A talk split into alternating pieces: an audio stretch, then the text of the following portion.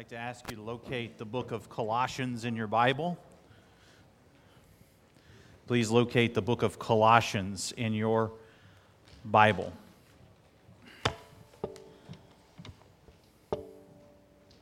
Good morning.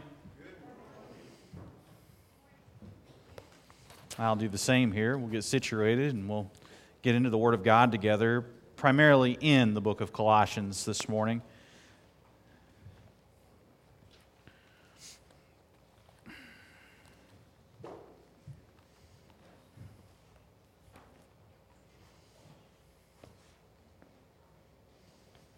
One day a week, I get to teach presentation skills to eighth graders. There's this whole process to get there to presentation. They're supposed to read the source material in advance and then come up with an issue from the source material that interests them and then write out dozens of pertinent pieces of information, affirmative and negative, around the issue.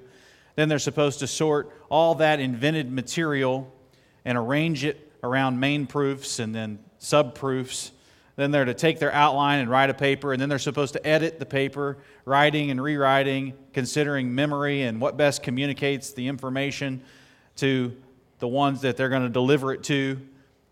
Uh, they, when they don't shortchange the process, when they follow the tools of writing each step of the way to presentation, it all comes together in the end. Not perfectly for them, but ably, with energy and persistence and sweat and toil they get to presentation day with a finished product.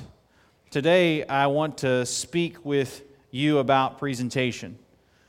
We agree that every one of us is going to face Christ, right? We're going to be presented before Christ one day. Some disagree that we are responsible for one another until that day. We protest, I'm only responsible for myself. And frightening as presentation may seem, and as much as we will need the help of God to stand on that day, I believe we are responsible to present every member of our church mature before Christ on that day, that we have a part to play. The actions we engage along the way are known in the theological world as ordinary means of grace. It's the things we do together to persevere in the faith. Today, as we look at Colossians, I want to urge you to take responsibility for your peers, for everyone, through the actions of proclaiming, warning, and teaching. Proclaiming, warning, and teaching are the means of how we're going to get to a mature presentation time on the day of the Lord. Let's look at Colossians chapter 1, and while we're going to focus in on the last verses I read. I think we'll pick up in verse 21 and read down through verse 29. Colossians chapter 1, verses 21 through 29. And you who were alienated and hostile in mind, doing evil deeds, he has now reconciled in his body of flesh by his death in order to present you holy and blameless and above reproach before him.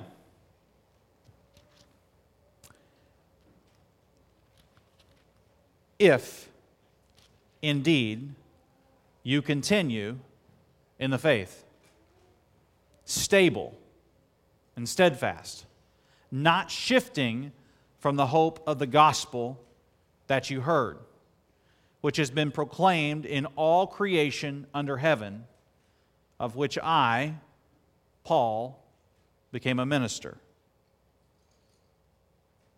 Now I rejoice in my sufferings for your sake. And in the flesh, I am filling up what is lacking in Christ's afflictions for the sake of his body, that is the church, of which I became a minister according to the stewardship from God that was given to me for you to make the word of God fully known, the mystery hidden for ages and generations, but now revealed to his saints. To them, God chose to make known how great among the Gentiles are the riches of the glory of this mystery which is Christ in you. Which is Christ in you. The hope of glory. Him we proclaim, warning everyone and teaching everyone with all wisdom that we may present everyone Pontos anthropos, everyone, all presented, every human. Present them how? Mature in Christ. Verse 29 For this I toil, struggling with all his energy, that he powerfully works within me. Glance back up quickly at verses 21 and 22. You may notice this key word in verse 22 after having said that we were saved. We were brought from alienation and hostility in our thinking and our minds to Christ. It says that He's reconciled us in His body of flesh by His death. So Christ has done the reconciling, and the purpose of that is to present you. To present you how? Not all undone and messed up. No, He doesn't leave you the way you are when you're converted. His aim is to present you holy as He is holy, to present you blameless and above reproach before Him. So, to present, paristemi is a verb. It's to cause something to be, or more simply put, to present. Notice the same word used in verse 28. Him we proclaim, that is Christ, warning everyone and teaching everyone with all wisdom that we may, you see that word? Present. Paristemi. Present. To cause something to be. It formerly said, holy and blameless and above reproach before him. We are to present everyone as mature, or teleos in Christ, complete in Christ. And this is our aim. It's something that Jesus ensures, and it's something that we are also responsible for. Through the ordinary means of grace, the labors that we have together, even some of the things that we are doing today. And so I'm going to pray, and then we're going to discuss this responsibility that we have for one another, for everyone, through proclaiming, warning, and teaching. Would you bow your heads with me as we pray? Dear Heavenly Father, please help us today to grasp your word in such a way that we didn't just log time being together, which would be faithful to be together, but that we were moved along in our growth that today would be a waypoint we look back at and say, that was a day when God really helped me in a special way to move along, to move away from besetting sins, to move into greater levels of appreciation and worship for the grandeur and wonder of the Savior, who is Jesus Christ, in whose name we pray, and all of God's children say, Amen. So, first, we are responsible to present every member mature by proclaiming in prayer, in church, and in the world. So it says in Colossians 1:28 three words, him we proclaim. Do you see that? Very first three words of our key verse today. We need to proclaim Christ to ourselves in prayer. We need to proclaim or preach or profess Christ to ourselves in prayer. There's a traditional acronym to describe how one ought to go about the business of praying ACTS, A C T S, adoration, confession, thanksgiving, and supplication. The very first letter in that is adoration. Individually, when you go to the Lord in prayer, before you get into other business with Him, it is proper and right, most of the time and ordinarily, to adore Him. Kind of like the Christmas song, Oh, come, let us adore Him. Adore Him for His grandeur. Try it. Thank Christ before you make supplication for the needs of others. Adore Christ in the beginning of your prayer. Keep your focus on Christ in prayer. This is probably why 19th century preacher M'Cheyne advised for every one look you take to yourself for assurance, take 10 looks to Christ. When we start our prayer, we need to come and adore Jesus. Proclaim Christ to yourself in every prayer. Oh, Jesus, you are wonderful. You're eternal. You're in heaven. You will return. You endured the cross so that I can endure today. Get your fodder about Jesus from the Bible and then pray it back to him in adoration. And continue steadfastly in prayer, like Colossians 4 2 says. Oh, come, let us adore him, continuing steadfastly in prayer. Adore Christ yourself in prayer. If Peter could keep his eyes on Jesus, then he could walk on water. When we look at ourselves, we start to sink. We're responsible to proclaim in prayer and also in church. We proclaim Christ in our worship services when we gather together. We sing the word, we pray the word together. We've already done that. ably our service leaders guide us in this adoration. Christ we proclaim. Colossians 1 3 tells us that the ministers pray for the members in a specific location in Colossae, which is now modern day Turkey. They prayed consistently for knowledge of God's will and for spiritual wisdom amongst the believers and a walk to match the talk, Colossians 1 9 and 10 says. Christ holds everything together, Colossians 3:14 says. Aptly, Colossians 3, 4, 3 and 4 says, Pray also for us. The ministers ask for prayer. In effect, the service leaders ask for prayer that God may open a door for the word, an open door for the word, to declare the mystery of Christ, on account of which the Apostle Paul, the author of this letter, in concert with Timothy, writing to the saints, he says, Because of this word, and the mystery now revealed, Christ in you, Paul says, I'm in prison. So he wrote this and a few other letters from prison. They're called the prison letters. And then finally in verse 4, that I may make it clear, which is how I ought to speak. He asks for you to pray for the presenter of the gospel, the proclaimer of Christ, that the proclaimer would be clear. Don't you appreciate clarity from the presenter? And don't you appreciate clarity in the proclamation of the word? Perfectly, the presenter won't always get it. But as we proclaim the gospel, we need to aim for clarity. And here he asks that the proclaimed word of Christ in the church would be prayed over that it would be clear as it ought to be. Would you join me in that prayer in your personal prayer life? Pray that the word would be clearly communicated. Nobody wins when the word is muzzled or it's muted or when the word is meandered around and not presented clearly. We need clarity. It is a gift from God when we hear the word clearly for understanding and then for application. We need to proclaim Christ in our worship services, not just to ourselves. The gospel is for the believers as well as for the conversion of the unbeliever.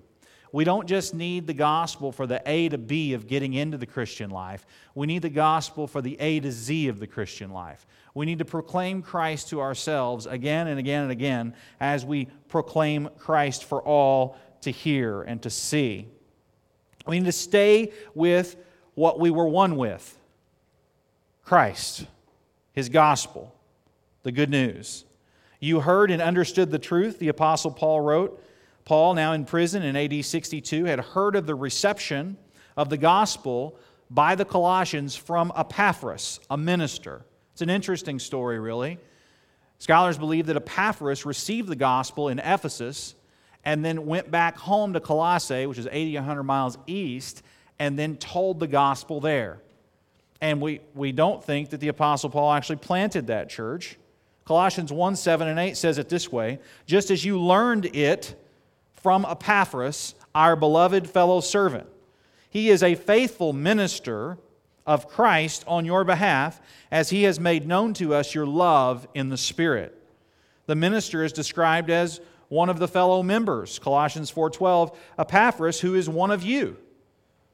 He's one of you.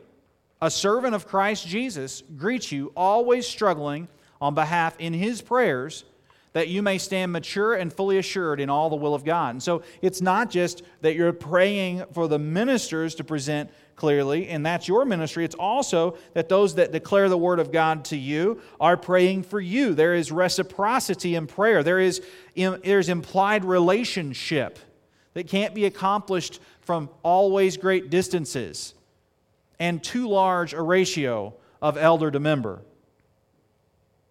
Paul was a fellow minister. Peter describes himself in 1 Peter 5 as a fellow elder. Those who are leading us and keeping the main thing the main thing, that is Christ and proclaiming Christ, we must stay on message. Christ we proclaim. The mystery of Christ has been made known. The knowledge of God's mystery is Christ. That's what matures us and knits us together. It's Christ in us, the mystery now revealed. Surprise, here it is, all the promises of the Old Covenant, complete in Christ. Every promise of God has its yes in Jesus Christ our Lord. That's something worth proclaiming, isn't it? And further, Colossians 3:11 says that Christ is all but Christ is also in all. Look at how the verse ends. Christ is all, but he is in all. This mystery revealed, all different types of people. We have Christ in us as believers.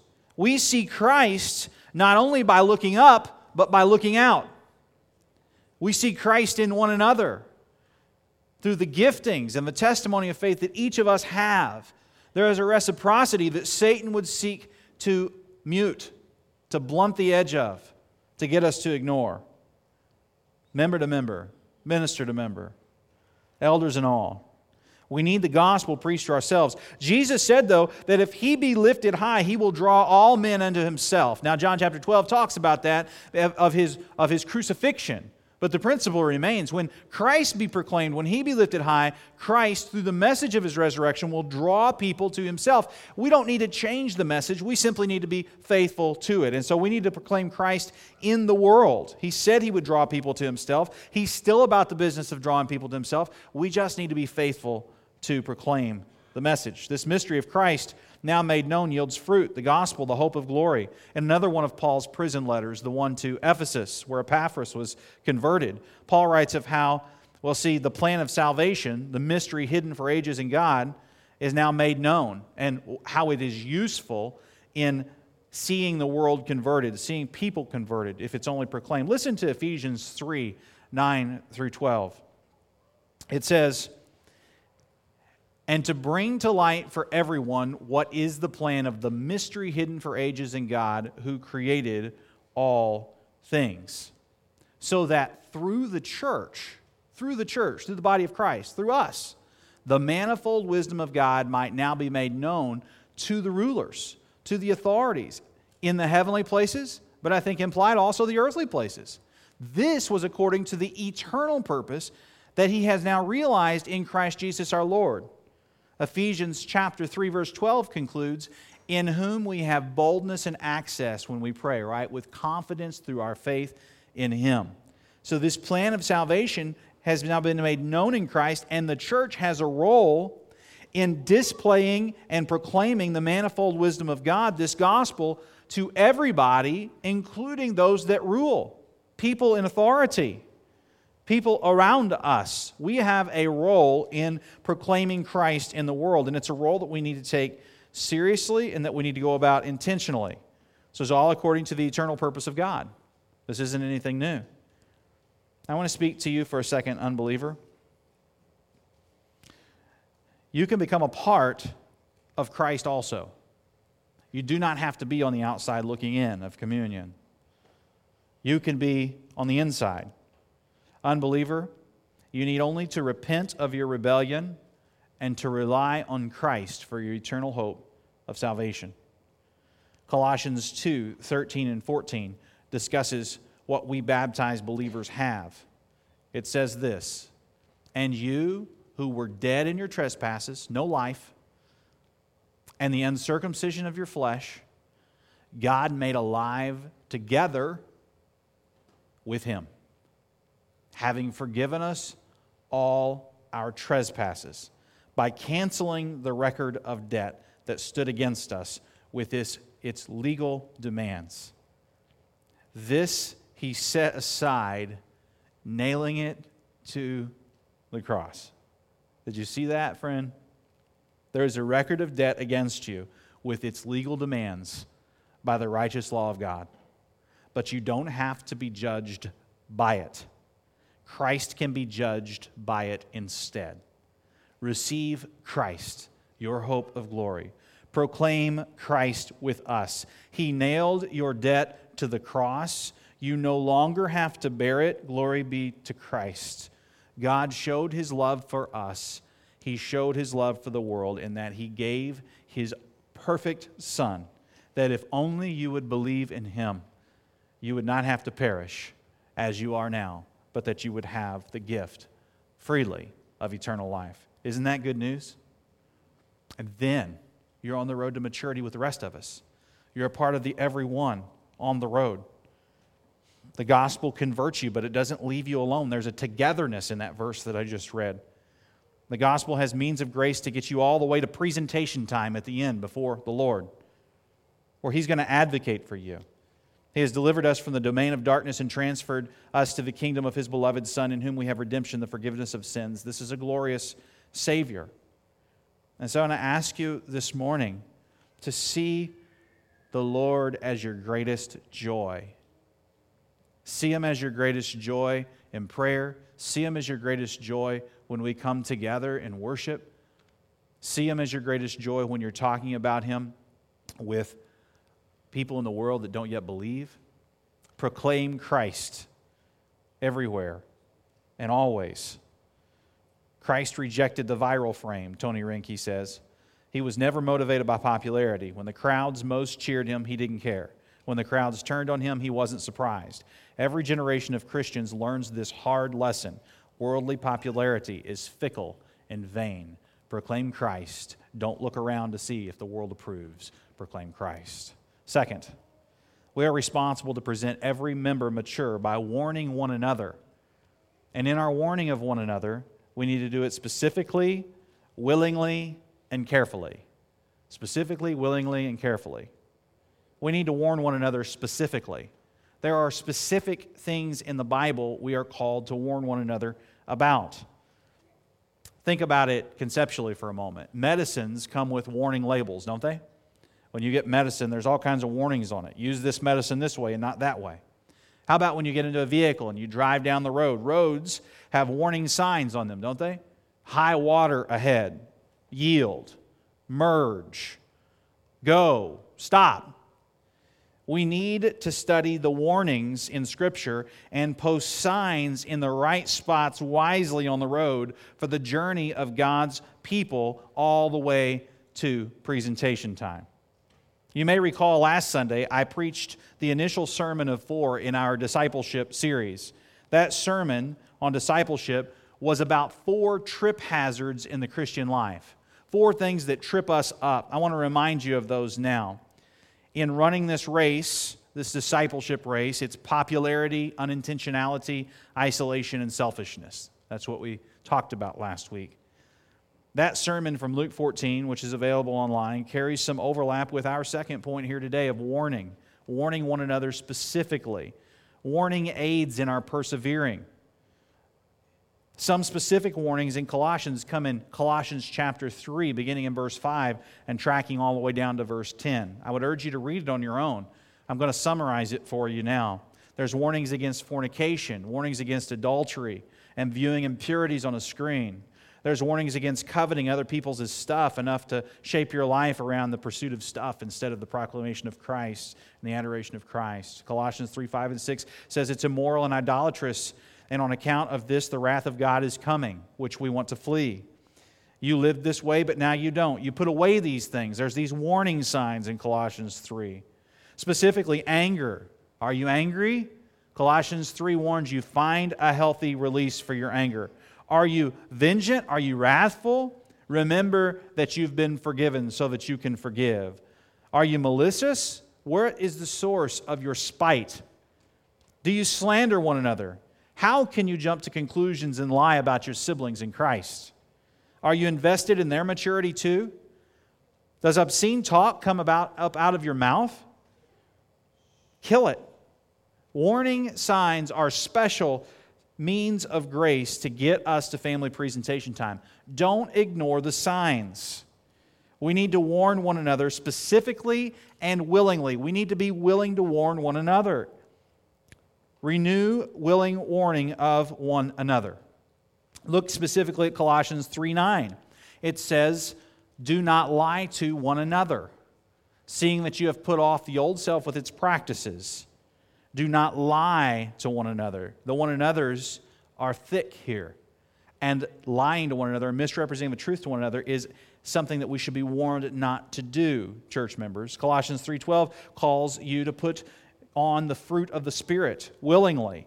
And then Colossians 3:13 through 15 chases it and says bearing with again one another and if one has a complaint against another, forgiving each other as the Lord has forgiven you, so you must also forgive.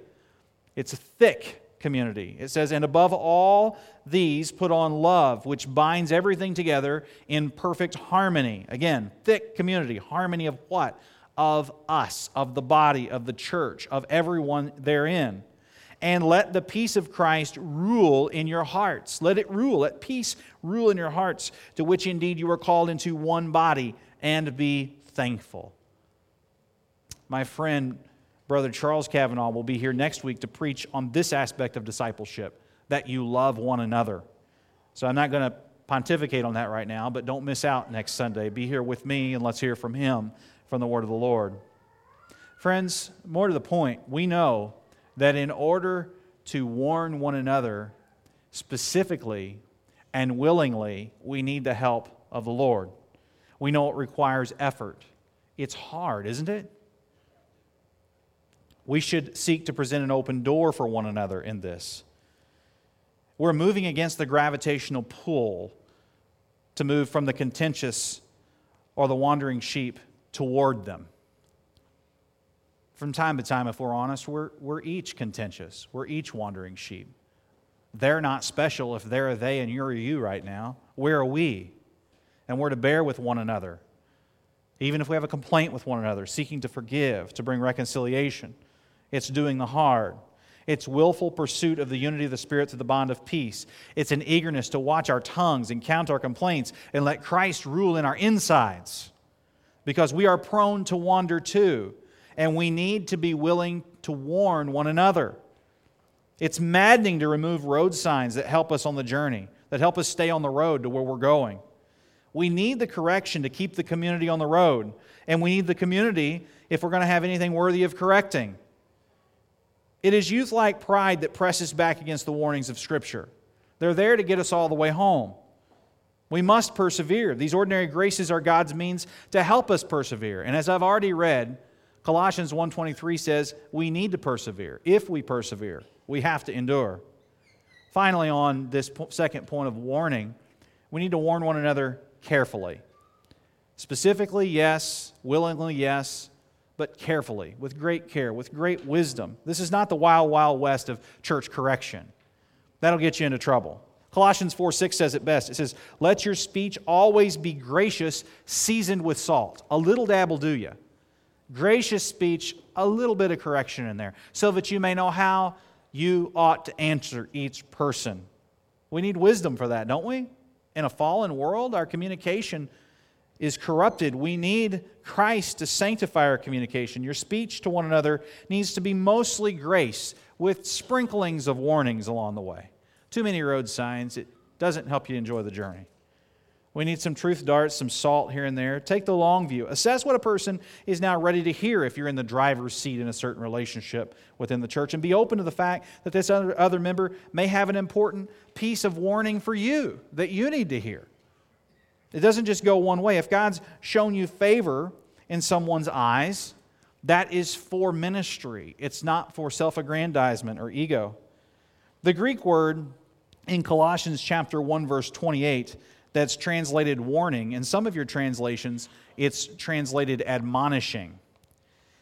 The word itself is noutheteo or it's been popularized nouthetic. Nouthetic. Nouthetic was the, the main word in the title of an organization that was given to biblical counseling. It was the National Association of Nouthetic Counselors, or NANC, N A N C. That was their original name. It came from this word warning. Uh, counseling was about warning, it was about noutheteo, or nouthetic. They dropped the Greek word and changed their name a few years ago. And now, if you look them up online, they are called the ACBC, which is also confusing if you ask me, but it's the Association of Certified Biblical Counselors. Association Certified Biblical Counselors. So you can find them online by typing that up. ACBC, I think, is their handle online. Biblical counseling is so needed in the church. Wouldn't you agree? It's so needed. We do a lot of it and should just in the relationships of discipling in the church. But occasionally, we just hit a, a real hard place. And having a handful of people in the church that have given themselves to training and knowing the word so that they can aptly administer a little salt in their gracious speech can make all the difference in the sanctification of a person in our body. Wouldn't you agree? Well administered warnings made all the difference in my life, and I believe it will yours as well. But this takes courage, doesn't it? It takes courage to hear warnings from someone else. If you're interested in receiving this kind of training, uh, if you're really interested in that, you should talk to one of the leaders of the church. We would love to speak with you. If you have a heart for people and a grasp on your Bible, if you're growing in those ways, then you can help with the specifics of new, nouthetic or noutheteo, warning, admonishing. We need to warn one another specifically, willingly, and carefully. Last thing on warning, I, I love a quote from a recent sermon by Douglas Wilson titled Cause and Effect. Here's what he says Listen to this Reject short term and simplistic thinking. Humility brings wisdom, which excludes short term and simplistic thinking.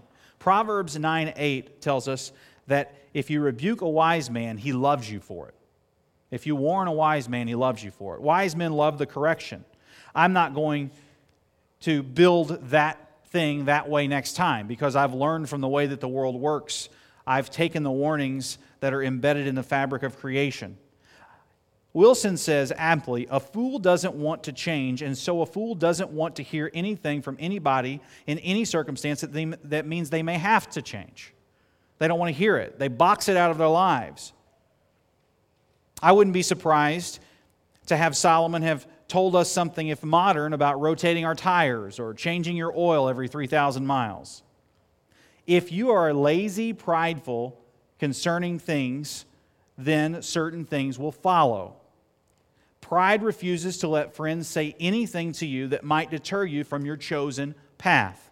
Even if it comes to the conclusion your counsel is not apt for that person, that person loves a friend that brings the counsel. That's the principle of the Proverbs. As a pastor, he said, Have you talked with so and so about this thing that you're concerned about?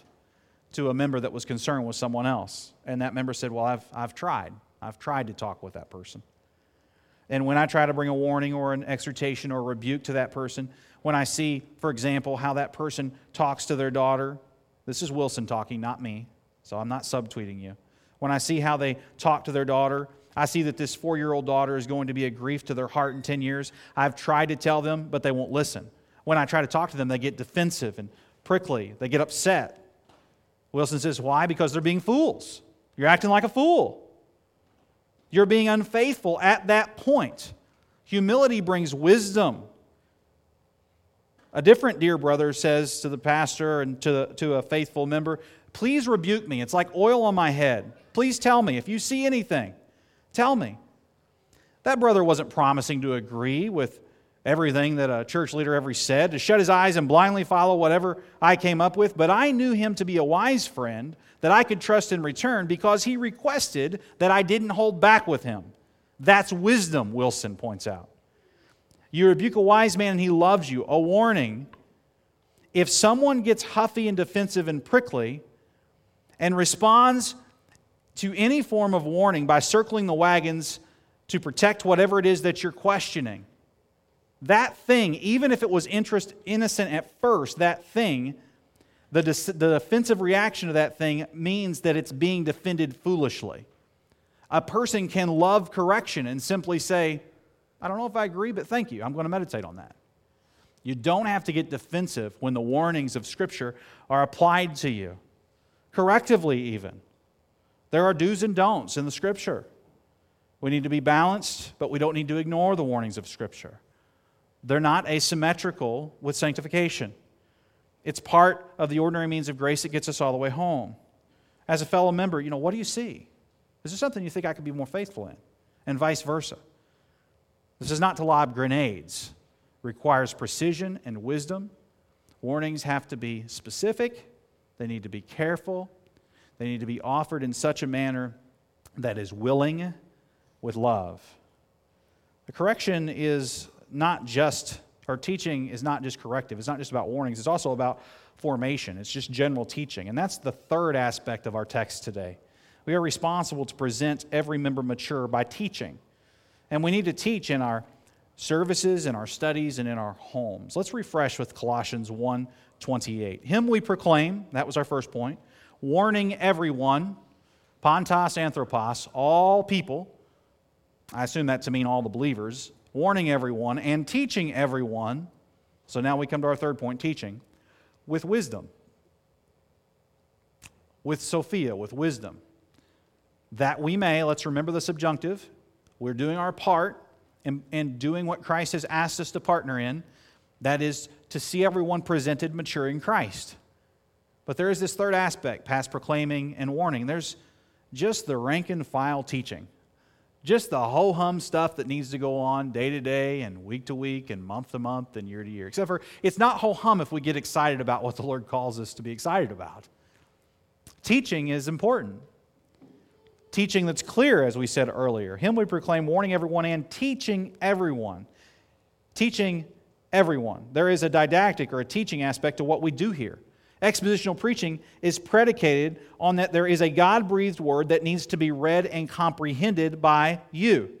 The Great Commission commands us to teach believers to obey all that Christ has commanded us. Well, where is all that Christ has commanded us written? In the Word. So we need to be taught it and to comprehend it. In Colossae, which is east of Syria and west of Greece, Actually, it's east of Greece and west of Syria. It's north of the Mediterranean Sea. It's right in there. It's modern day Turkey. They rose up at one time the Colossus of Rhodes, which is about two thirds the height of the Statue of Liberty. It's easy to imagine why the people in this geography had a rival way of viewing the world from Christ as supreme. Invariably, there was another brand of teaching that insisted on the worship of angels and detailed visions, a raunchy kind of continuationism that denied the sufficiency of Christ and of his word of Scripture and denied the preeminence of Christ as the firstborn from the resurrection of the dead that didn't die again. They drifted off from messages proclaiming Christ to prideful propositions and wayward thinking. They, like we, had to be called back from pagan mindsets in the Colossus of Rhodes back to a Christian one. This necessitates the regular teaching of God's Word. When we discuss Christ as our head, think of the head as involving thinking, right? When you think of thinking, you think of the head, don't you? So, who is it that teaches us how to think? It's Christ. Here afresh Colossians 2:19. Holding fast to the head, from whom the whole body, nourished and knit together through its joints and ligaments, grows with a growth that is from God. Indeed, this is from God, this growth. These teachings are from God. Our services move us from a me mindset to a we mindset, where we think about the whole group and not just ourselves. Putting again on the mind of Christ as our head to be inextricably bound together as the body the church, nourished for this growth, knit together. Our order of service, when we worship together, is designed to teach you the gospel even by its structure the call, the confession, somber, not silly. Hear from God's word, not man's platitudes and philosophies. Confessing and singing the faith, confessing and forgiving sin, baptizing and suppering and applying and reminding and thanking and petitioning it all adds up to growth, it all adds up to discipleship. That's the ordinary means of grace. Neglect it, you don't grow. Embrace it, you grow. It's, it's Christ's plan, and He knows better than we do. His ways are higher than our ways, His thoughts are higher than our thoughts. Ignore the ordinary means of grace to your own peril. We need to teach in our services, we need to teach in our Bible studies. It may go without saying that studies are for, well, they're for studying. They're not for gossiping in the name of an undisciplined prayer hour. It needs to be said. Too many studies I've been to where not much teaching is going on. Thankfully, we are catching a vision to pray seriously and also to teach seriously in our studies. Studies are for studying. God's Word nourishes us, we need it. We offer Bible studies to help us along in this growth. I urge you to engage them. The women's study just started back a few Wednesdays ago. Jump in on Wednesday nights at 6:30 and hear the word of God taught. That study is for women, not for men, in case you needed to know. On Sunday afternoons at 2 o'clock, there's an online option. If you have little kids that need to go down for a nap, Pastor Kurt facilitates a, a teaching in the conference room. You can show up, but you can just actually get on our Facebook and just be taught. Just study the Word of God. Just grasp it in. If you're married, you can sit down on the couch with your spouse and just listen. You don't even have to be present. You can be. Right now, they're studying how elders must be able to teach, which kind of hits a couple of different points, as well as have a serious character example in the home and in the church. The study about elders is for everybody because everybody needs to know the job description of an elder. The reason so many churches fail is they don't know what an elder is supposed to be. You have to pick a church at some point in your life. So you need to know what an elder is supposed to look like. They're largely going to, going to help steer the church. A few of you will aspire to be an elder, so you need to know, you need to study what the Bible says, the biblical data about eldership, before you actually need to apply it. This study in the afternoon is set in a larger study based on a paper I wrote about 18 months ago titled Leadership Training Core. And so aspiring elders are supposed to read the nine books that I annotate about in that, in that leadership training core before being considered for leadership positions in the future. So we're going to repost that paper to our members page this afternoon. And I invite you and urge you to give, you, give it a read. Learn to grow through reading and writing yourself clear. Don't count yourself out before you've even read it. We meet you where you are and we teach you how to do this. In Colossians 4, Paul serves as a guide for us of intention. He says in Colossians chapter 4 verse 5, "Make the best use of your time. Don't flitter it away, don't waste it.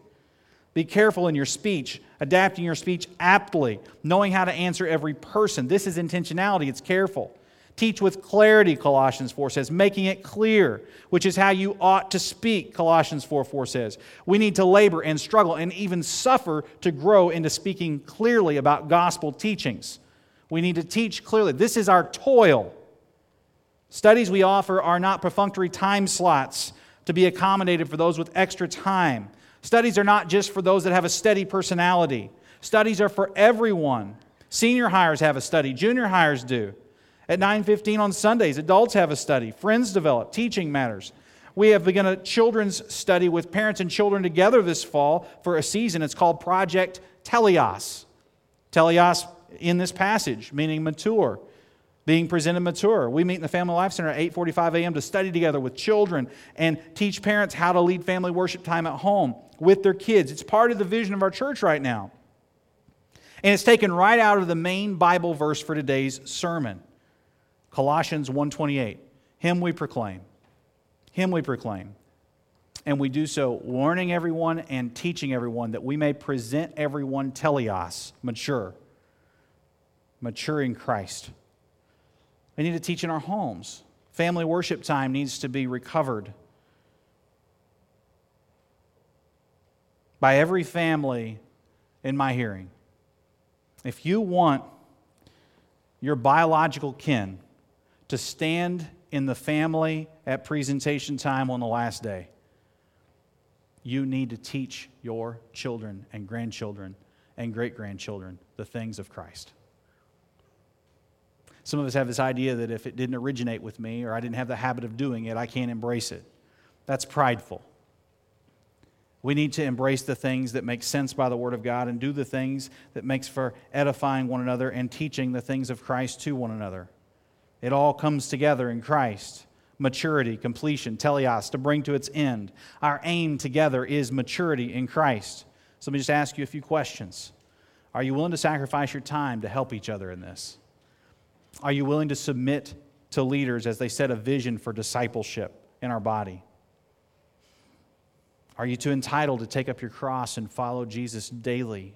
Do you need to die to entitlement? Are you too timid to tell? Are you too cowardly for the courage to correct or receive correction? Are you too in love with the world to die to it, to live for Christ? Too scared of your own biological family to tell them the truth about Christ's family? Are you so tightly wound as a law keeper that you wouldn't think of getting messy with the other sheep and helping them live the law of love with one another? I say you, I say I, I say we. Am I? Are we protecting our consumption to the neglect of contributing to discipleship?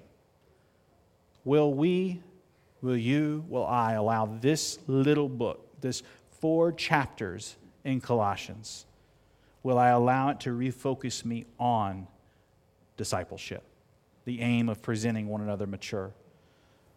The public is watching to see if we really believe this gospel when the hard things of life come. With the help of Christ, let us live such discipleship focused lives that they too will one day glorify God at his visitation. Discipleship is the only thing that can bring unity in Christ's church. We're so different. Discipleship, striving for the goal, brings peace among man and wife and parent and child. It can bring peace to brothers and sisters, earners and retirees, to the financially strained, strapped, as well as the financial comfortable. To managers and workers alike, to singles and stay at home moms alike, to marrieds and widowed. Discipleship can bring peace to Asians and Africans and Americans, regardless of where we come from. Discipleship can bring peace to the sick and the well, binding us together. This goal brings us into the same cause and presents a beautiful local church to Christ on that day.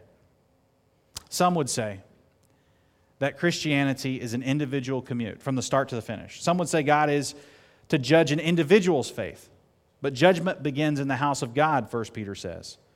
We are to increase the quality of one another's faith by striving for maturity together. Some say the Bible's commands are for individuals only. The church should stay out of folks' business, they protest. But the church body is tasked with things that can't even be accomplished with that mentality. God saves individuals, but seamlessly adopts them into a family in which they are to function the family of God, the body of Christ, the church.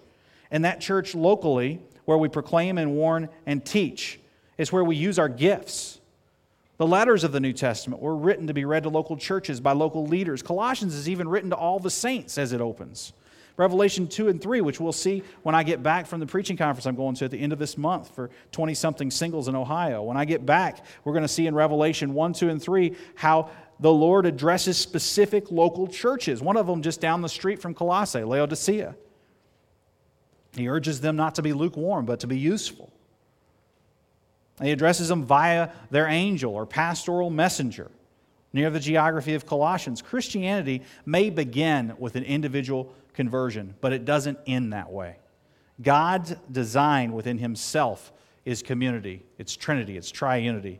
And His intent for us in His creation is to grow or to mature in community. We're all responsible for everyone in this body. As I've said earlier, every person presented mature in Christ. Not counting interested parties that show up once or twice, but counting credible professions of faith, passing them through the waters of baptism, amalgamating them into the membership of the church, and laboring together in the Word to see them presented on that day before Christ. That's why we proclaim Him and warn and teach everyone. That's why we do what we do, is with the aim to maturity. It's with the aim to see everyone presented the matter is about Christ. Look at Colossians 3:16. It says, "Let the word of Christ dwell in you richly." Let this word dwell, teaching and teleosing one another with all wisdom, singing psalms and hymns and spiritual songs with thankfulness in your hearts to God for all of this. It's like Colossians 1:28, isn't it? It's similar to it. Him we proclaim. We are responsible to present every church member mature by wisely proclaiming and warning and teaching all of us, one another. And it's messy, but we can get there because we have peace through a blood spattered cross. Compare the presentation I talked about in the beginning of this sermon students scurrying around trying to get a presentation in front of a class to the fact that the Lord says in Colossians 1 that there's going to be a presentation day for you and for me, where we're presented before the judgment seat of Christ. Will it be Christ's blood for you, or will it be your work for yourself? We are about the business with one another of preparing for that presentation that day, and we labor together for that presentation time. And in a very real sense, it's a family affair in how we get there. So let's embrace it for what it is. Let's give it all we've got and let's long for the day in which the Lord's kingdom becomes where we reside forevermore. in the name of Christ. Would you bow your heads with me as we pray? Lord, until we're able to be with you on that final day, until the end, until Faith's family presentation time, we ask you to help us to prepare well for that day, to grow in sanctification, to eagerly receive warnings, to eagerly receive teachings, to proclaim you in all that we do, in all that we sing, in all that we say in prayer, to proclaim you to a watching world. We need your help in this. We pray for unbelievers to believe. We pray for discipleship in our church through friendships and studies and sermons and all of our worship. We pray, Lord, for our members and our missionaries, for those that are sick, those that are hospitalized. We thank you for some good reports we've gotten, and we grieve recent losses in member families in our community. We pray for all who have contracted sickness, and we pray that they would be well. We pray for justice. We pray for another season of relative peace where we can travel and learn and grow in peace. We pray for those in our church that are under discipline to be restored, for prospective members to have the gospel shared with them and professed. I ask that you bless our church, that you bless all of our offerings and our work, and we express our love to you, Jesus, in whose name we pray. And all God's children said, Amen.